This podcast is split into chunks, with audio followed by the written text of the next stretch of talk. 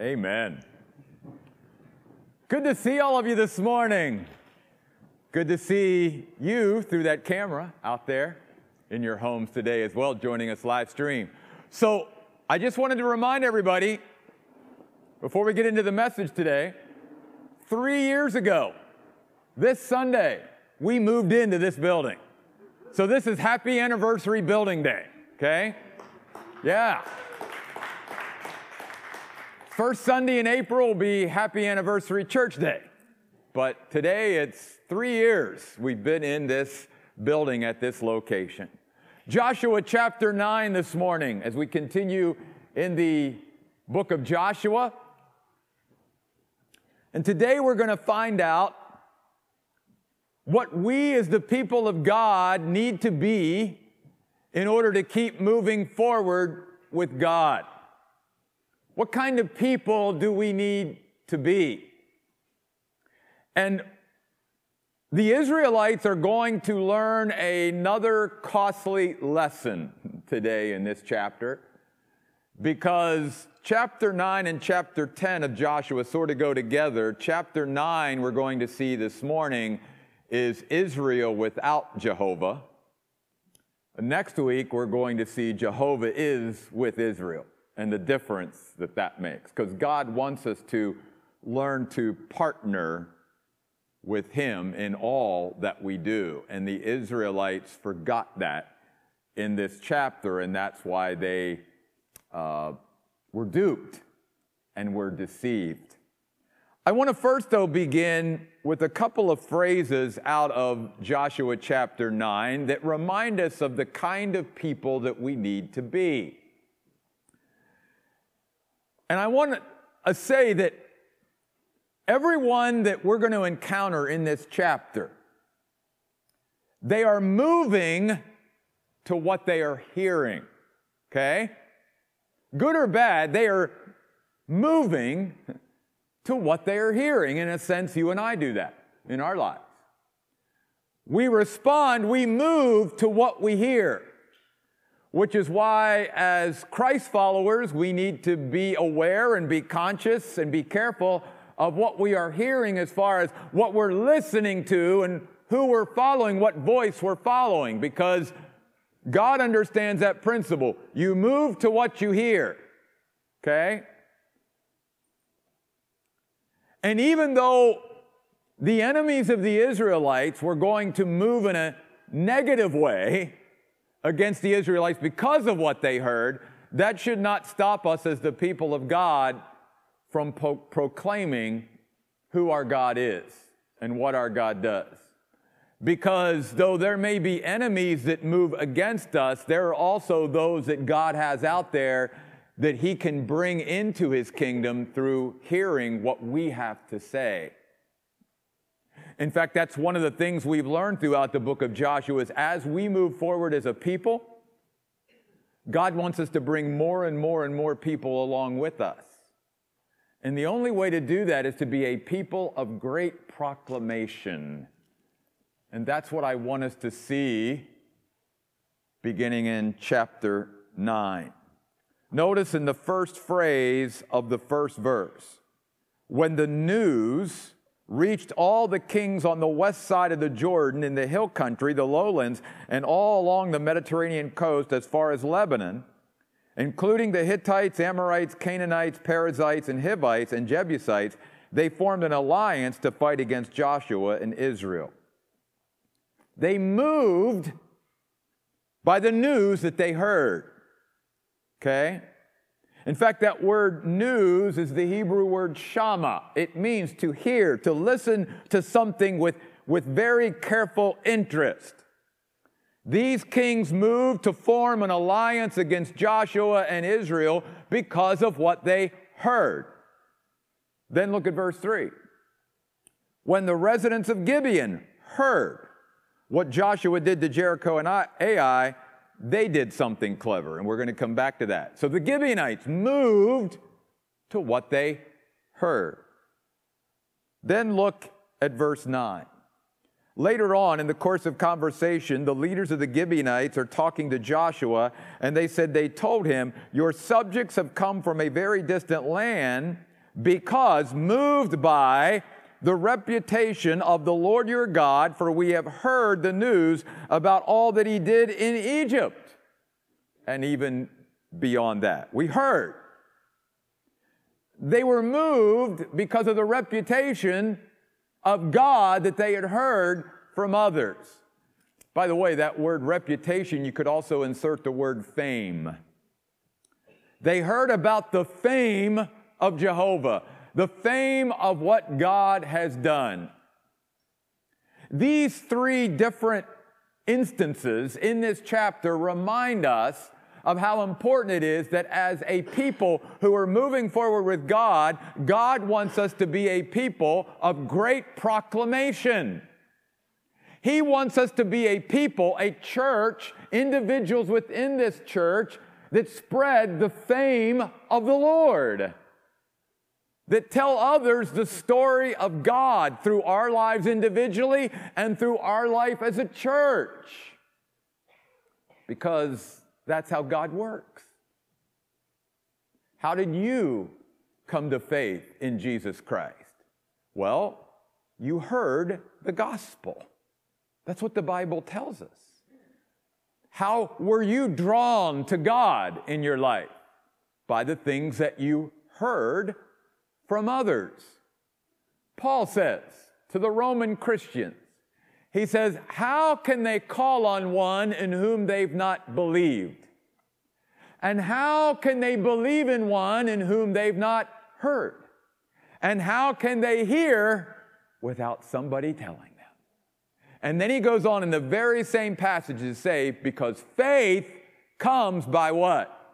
Hearing. Hearing. See, the people in this chapter, even if it was moving against the Israelites, they were moving because of what they heard. And God, in a positive way today, is also still moving in people's lives positively because of what they hear. And who do they need to hear it from? Us. Those of us who know the Lord. Those of us who have stories of what the Lord has done in our life and, and what He's doing in the life of our church. It's how we spread the fame of God. And all of us have a story. See, every last one of us has personal testimonies about what God has done and is doing in our lives. We all have a story to tell. God is writing a story in our church and through our church, in your life and through your life. And, and the devil wants to keep our mouths shut. Because the devil understands if I get Christians to shut their mouths and stop spreading the fame about God, then people will not even move positively to what they hear because they won't be hearing anything and they won't be moved. That's why the Bible tells us that we are ambassadors for Christ. We are his representatives to, to go out and spread the fame of our God of how he's moving, how he's working, the miracles that he's doing, the things that only God could do. That is our responsibility before God. That's why Paul said again in the book of Romans, I'm not ashamed of the gospel of Christ, for it is the power of God unto salvation. There is power in your story there is power that God will infuse when you and I, by faith, are willing to share what God is doing, the fame of God, the stories of God. And we all have that story. And, and as we move along with God as a people, obviously he continues to write that story and do more and more things, just as he did with the Israelites the things that these even enemies of Israel were hearing. They crossed a flooded river on dry ground. Their God did that for them. They conquered a city just by walking around it, and their God brought the walls of Jericho down. You see, as they kept moving and following the Lord, the Lord kept writing more and more through them so that they could share it with others. That is our responsibility to be witnesses, if you will, to be testifying about our God. What did Jesus say to his followers before he ascended back to heaven? And it's recorded in the book of Acts, chapter 1. He said, All of you shall receive power when the Holy Spirit comes upon you, and after that you will be my what? Witnesses. Notice that the power through the Holy Spirit, though, has to come first. It is the power of the Holy Spirit living within us that is the fuel of our witness. Maybe part of why the church in general is not witnessing as effectively and as enthusiastically as we should be is because we've lost spiritual power because we're not plugged in to the Holy Spirit and His presence in our lives, allowing Him to fill us and control us because Jesus directly correlates or connects the effectiveness and the energy behind our witness for Him as His people to the power of the Holy Spirit. In a sense, what Jesus is saying is when you allow the power of the Holy Spirit to take over your life, you won't help but be able to be witnesses for me. You will be compelled. That's exactly what Paul said. He said, I can't keep my mouth shut because the Holy Spirit, I'm allowing Him to empower me, and I'm constantly out there sharing the fame of my God. I'm telling others what God is doing so that God can use my stories that I'm telling, my witness, my testimony, to be able to bring more and more people towards Him. That's the kind of people that we need to be. Again, not only individually, but as a church. I had a meeting with all of our leaders last Sunday night here at the church, and one of the things that we talked about was we're 12 years in now. And we need to start capturing the stories of what God has done through the Oasis Church so that we don't lose those stories, so that we don't forget them, and so that we can be conscious to pass them on not only to new people who are coming, but to those subsequent generations who are going to come after us. If we don't capture it now, it might be lost forever. And there's so many wonderful stories of what God has done through our church so that God gets the glory for it. Because it's His fame we're spreading, it's not ours. It's not, hey, look at us. It's, hey, look at our God.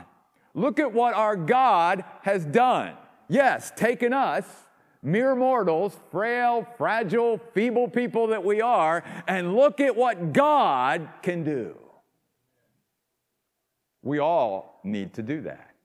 We need to be a people of great proclamation in spreading the fame of our God. Let me ask you a thought provoking question. How in your life right now are you spreading the fame of your God? How are you letting other people know your story of what God is doing and how He's doing it? And here's the thing God doesn't hold us responsible for their response. They might not ever respond properly. That's, that's not on us. God never holds us responsible. That's why you could go out and witness to a hundred people and not have one positive response. God's still going to say, Well done, good and faithful servant. Because you just did what you were responsible for. Just tell the story, tell your story. But there might be one out there that hears your story Hears your testimony. Hears what you're saying about the fame of your God, and God can use that to begin to plant seeds of faith in their life and draw them to God. So, a people of great proclamation. We also, though, need to be a people of great perception. If you go back to the first couple of verses, you'll notice that all of these enemies of actually one another form an alliance to, to sort of have a frontal attack against Israel. This is sort of a reminder because these people were always fighting amongst each other, that the enemy of my enemy becomes my friend. That's sort of the illustration of chapter 9, verse 1. These, they were all fighting with each other all the time, but then they formed a unified front against Israel and planned a frontal attack.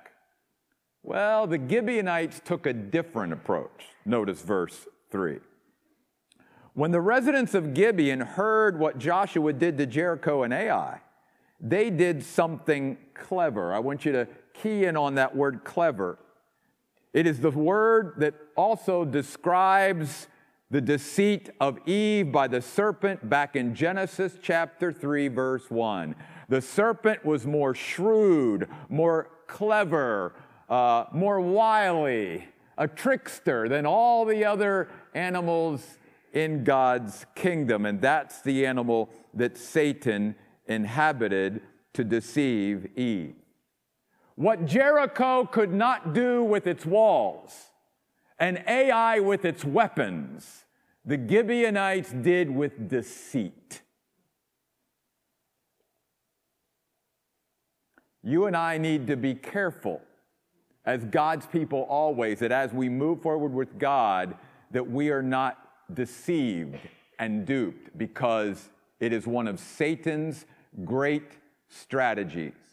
And let me say this I have even met Christians over the years who said, Ah, I, I'm never deceived and I could never be deceived. And I just sit there and go, Oh, you're, you're deceived already. Because the Bible says, you know, you, you think you're standing, take heed lest you fall. If you think you're above being deceived, we all are susceptible to being deceived. We all are vulnerable to being deceived. Therefore, we have to be a people of great spiritual insight and perception, and that only comes by living in constant partnership with God. Notice what the Gibeonites did. They collected some of the provisions and put worn out sacks on their donkeys, along with worn out wineskins that were ripped and patched. They had worn out patched sandals on their feet, and they dressed in worn out clothes. Their bread was dry and hard. Notice the lengths that the Gibeonites went to to pull off this ruse. They were not very far from the Israelites. Why is this important and what's going on here? Because God warned his people through Moses, even before Joshua. He said, When you finally go into the promised land, be careful not to make a covenant or a treaty with the inhabitants of the land because it will be a continual snare for you. God warned them, said, Be careful of who you enter into an alliance with because if you're not careful, you're going to enter into an alliance with someone and it's going to be a constant snare. So they had that warning from God. And here come the Gibeonites who only live a little ways up the street, if you will. But they want to appear as if they've come from a very, very far distance so that they can make a treaty and seek favor with Joshua so that they won't be exterminated which was what many of the ancient peoples did. Many, if you read history, that was their mode of operandi. They, they would go to a, a larger, greater country that was conquering everybody around them and said, Hey, we'll be your servants. We'd rather do that than be exterminated. Get that, right? That's sort of the. But notice the ruse, notice the deception that's going on here. And, and we learn several lessons then from this. First of all, appearances can be deceiving. Therefore, appearances should never be the sole basis for the decisions that you and I make as the people of God. We should never base our decisions, our choices, on appearances alone. That will always get us into trouble. It's why God says, My people need to learn to walk by faith, not just by sight. I've used this illustration before. People's lives and, and really everything in this world are like icebergs. You, you see the little bit above the water, but there's so much below the water that you don't see that only God knows. And that's why we need God's insight and God's wisdom in order to navigate this world in an effective way. Paul says to the Ephesians, clothe yourselves in the armor of God so that you may be able to stand against the schemes of the devil. The schemes. Jesus said, Satan is a liar. In fact, Jesus called Satan the father of lies. That's, that's how he works, that's his MO. And then the Bible goes on to say Satan is not only a liar, he's a master of disguise because he can come at us as an angel of light. And then it goes on to say his ministers, those who are working for him, can come at us as angels of light. If we just take appearances and we base our decisions and choices and what we enter into and on just that, we're going to be in trouble. We're going to be deceived. We're going to be duped. And here's what the Bible says the Bible also says to us living now that as we continue to move further and further into history and closer to the return of Christ, that deception and deceivers continue to increase. We are living more now in an age of deception and deceit than we ever have before. It's one of the great challenges of being a Christian today, which means then that our spiritual antennas ought to be up even more. I mean, God has warned us. He says, In your day, there will be an increase of false teachers and false prophets. Be careful of who you're listening to and who you're following. And yet, can I say, Sometimes I even hear about some folks in our church and some of the prophets or teachers that, and I'm going, whoa, wow. I can't believe that. I can't believe it. You know, you would think, oh, you know, they, they know better. Deceit. Deceit. That's why we need to be people of great perception. Notice in verse 8, they said to Joshua, Hey, Joshua, we're willing to be your subjects. So Joshua said to them, Who are you and where did you come from? Notice the Gibeonites don't even address the doubt that they may be living near the Israelites because back up in verse 7, the men of Israel said to them, Well, perhaps you live near us, so why should we make a treaty with you? Again, because that's what God said. Be careful of those that you a- ask a direct question to and they don't answer it. That's a red flag right there. It's a very simple question Do you live near us? No, we're not going to answer that question. We're just going to be your subjects. In a sense, they're taking the submissive approach. Again, they're very clever, right? All they wanted to do was secure favor and make this covenant because they knew if they enter into this covenant with Joshua, he's got to abide by it because that's the way God's people are. We got to stick to what we've committed to no matter what the consequences because we need to be people of our word.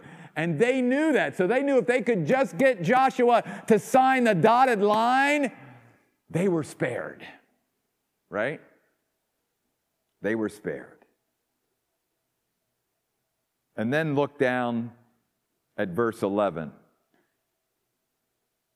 We are willing to be your subjects. Make a treaty with us. They're, they're pressing.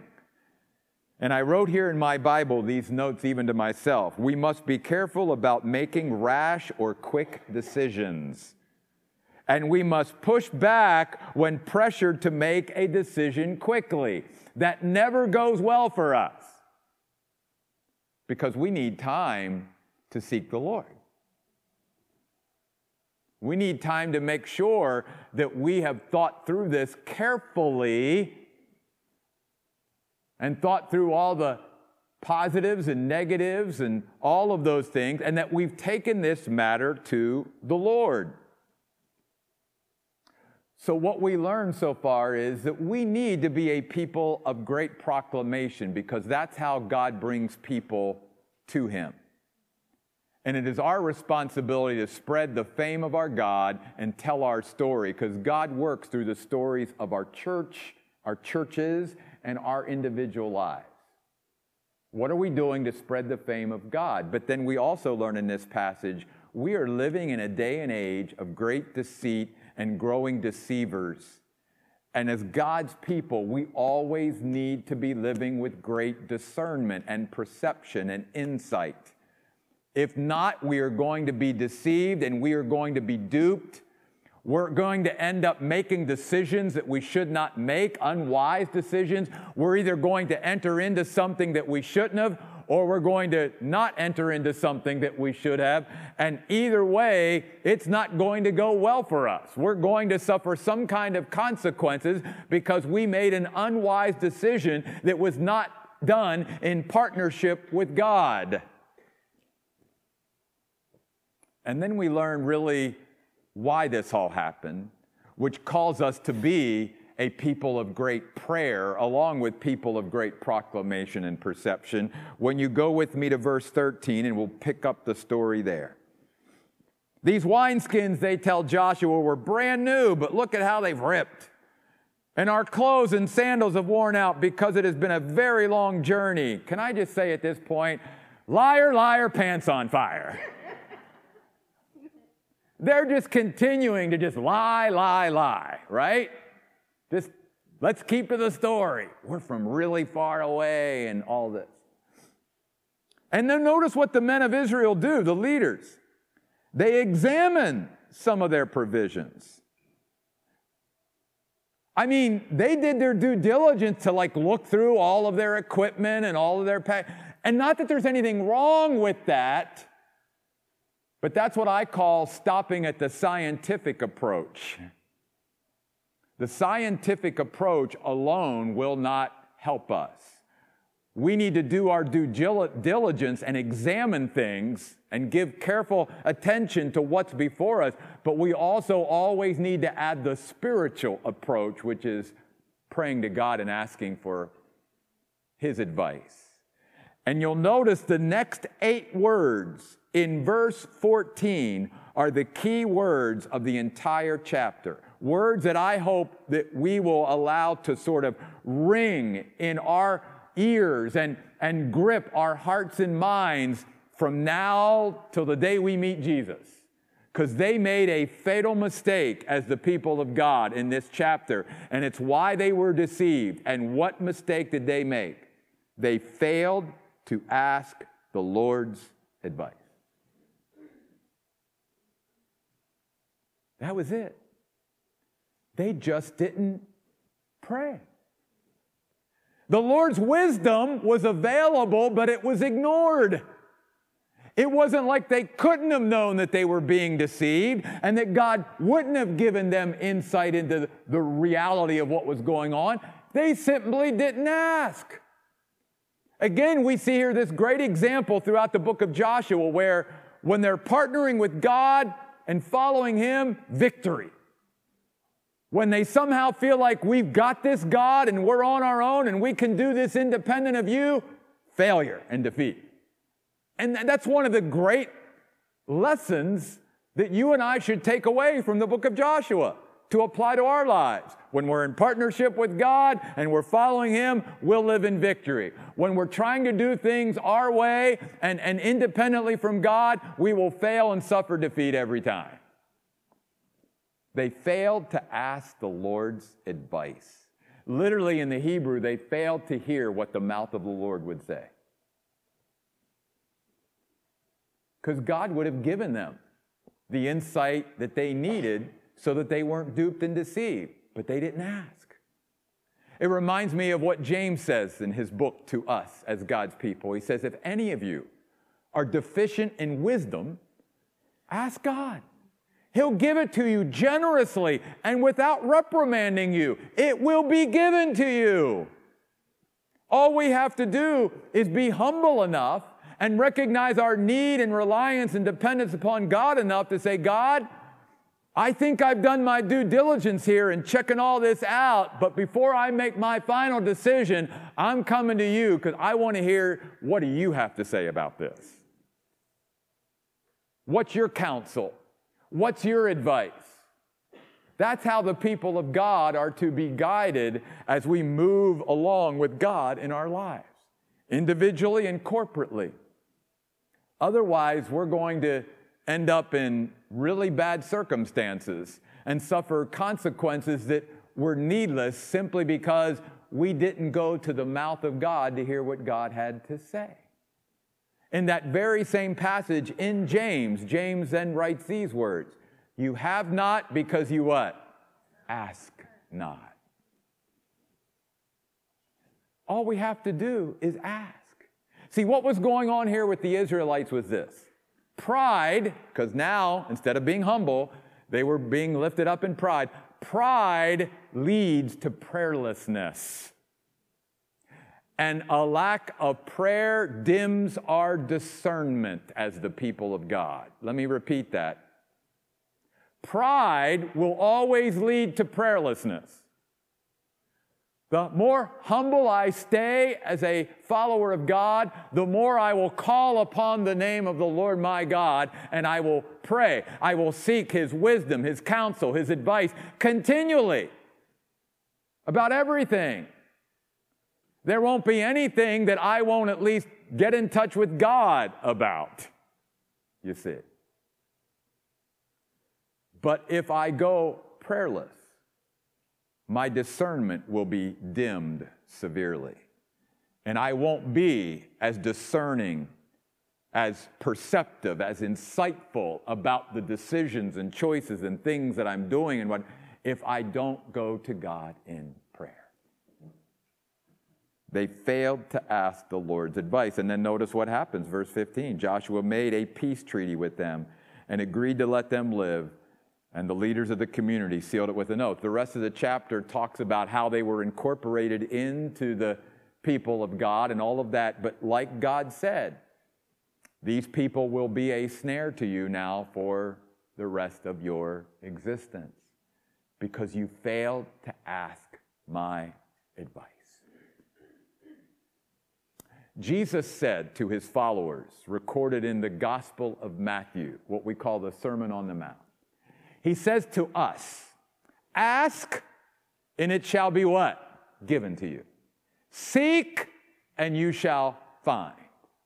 Knock, and it will be opened unto you. Jesus is declaring to his own people if you don't ask, you won't receive. If you don't seek, you won't find. If you don't knock, you won't have the doors opened. That's not a carte blanche verse as many take it that whatever I ask God for, He'll give me. That's not what Jesus is saying. It's actually conditional. He's saying, You realize that I'm there, I'm available, I can give you all kinds of wisdom and insight and counsel and advice. I'm willing to do it, but I won't force it on you. So if you want it, you've got to ask. If you want it, you've got to seek it. If you want that door opened in your life, you got to knock. I got to see that you're willing to put forth your faith into action and ask, seek, and knock. And by the way, those three verbs are in continuous mode. As Christians, we should be continually asking the Lord, continually seeking Him, and continually knocking upon the door of heaven. The Israelites failed to do that, and they suffered grave consequences. It was a costly lesson that God is saying to us today. This is part of the reason why the Old Testament is just as vital and as important to us as Christians today than our New Testament, because God said every story out of the Old Testament, you can find great application for it in your Christian life today. And that is certainly true with Joshua chapter 9. In this great chapter, we learn that as we move forward with God in our lives as a church and as individuals, God wants to see a people of great proclamation, a people of great perception, and a people of great prayer. Prayer. So many Christians today are living prayerless lives, and their lives show it because they're doing things and not doing things and all these things trying to figure life out and navigating it on their own. What does the proverb say? Trust in the Lord with all your heart and don't lean unto your own understanding. The Israelites were leaning under their own understanding and they made a grave mistake. We don't need to lean on our own understanding. We have the Lord of the universe who says, You lack wisdom and for anything, come to me. I'll give it to you. Generously, he says. And I'll never turn you down. I love it when my people come to me and ask me my advice, my counsel. Come so that you have the wisdom, insight, and perception that you need to navigate life successfully. Well, I want you all to be seated. I'm going to ask our worship team to come at this point and get in place because I want us to take our last time of worship here before we wrap things up this morning to do two primary things. One is, I want us to use this time of worship as a time of proclamation. We're going to be singing, Lord, I need you, right? And so I want us as the people of God to certainly proclaim and declare out without shame God, we need you. We need to rely on you and depend upon you. We need to stop trying to live independently. That's part of it. But because of the message today, I also want our time of worship to be a time of petition, a time where God's people are not just saying, Lord, I need you, but Lord, I'm coming to you. And I'm coming to you right now asking you for something, seeking you for something, knocking on your door for something. Because there's something, God, that you're doing as I'm hearing your word, as I'm hearing the songs of worship that I've already sung. I'm being moved. And I want to come to that place today where I say, God, I'm asking, I'm seeking, I'm knocking. There's something in my life that you've moved me to do that for.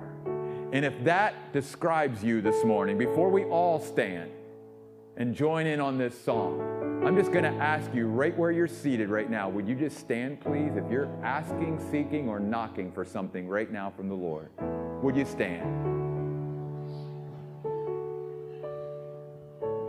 Because here's what I want you to do if you're standing and you're saying, God, I'm coming to you, asking, seeking, and knocking for something, that as you sing this song,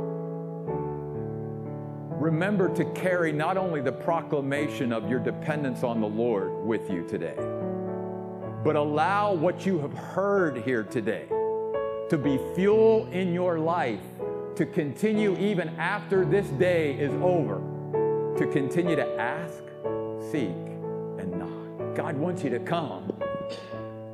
What are you asking God for today? What are you seeking Him for today? What are you knocking on His door for today? So now, would you all stand? And let's join in singing, Lord, I need you. And as we sing, you pray, you petition, you ask, you seek, you knock right during the song today as we end our service today.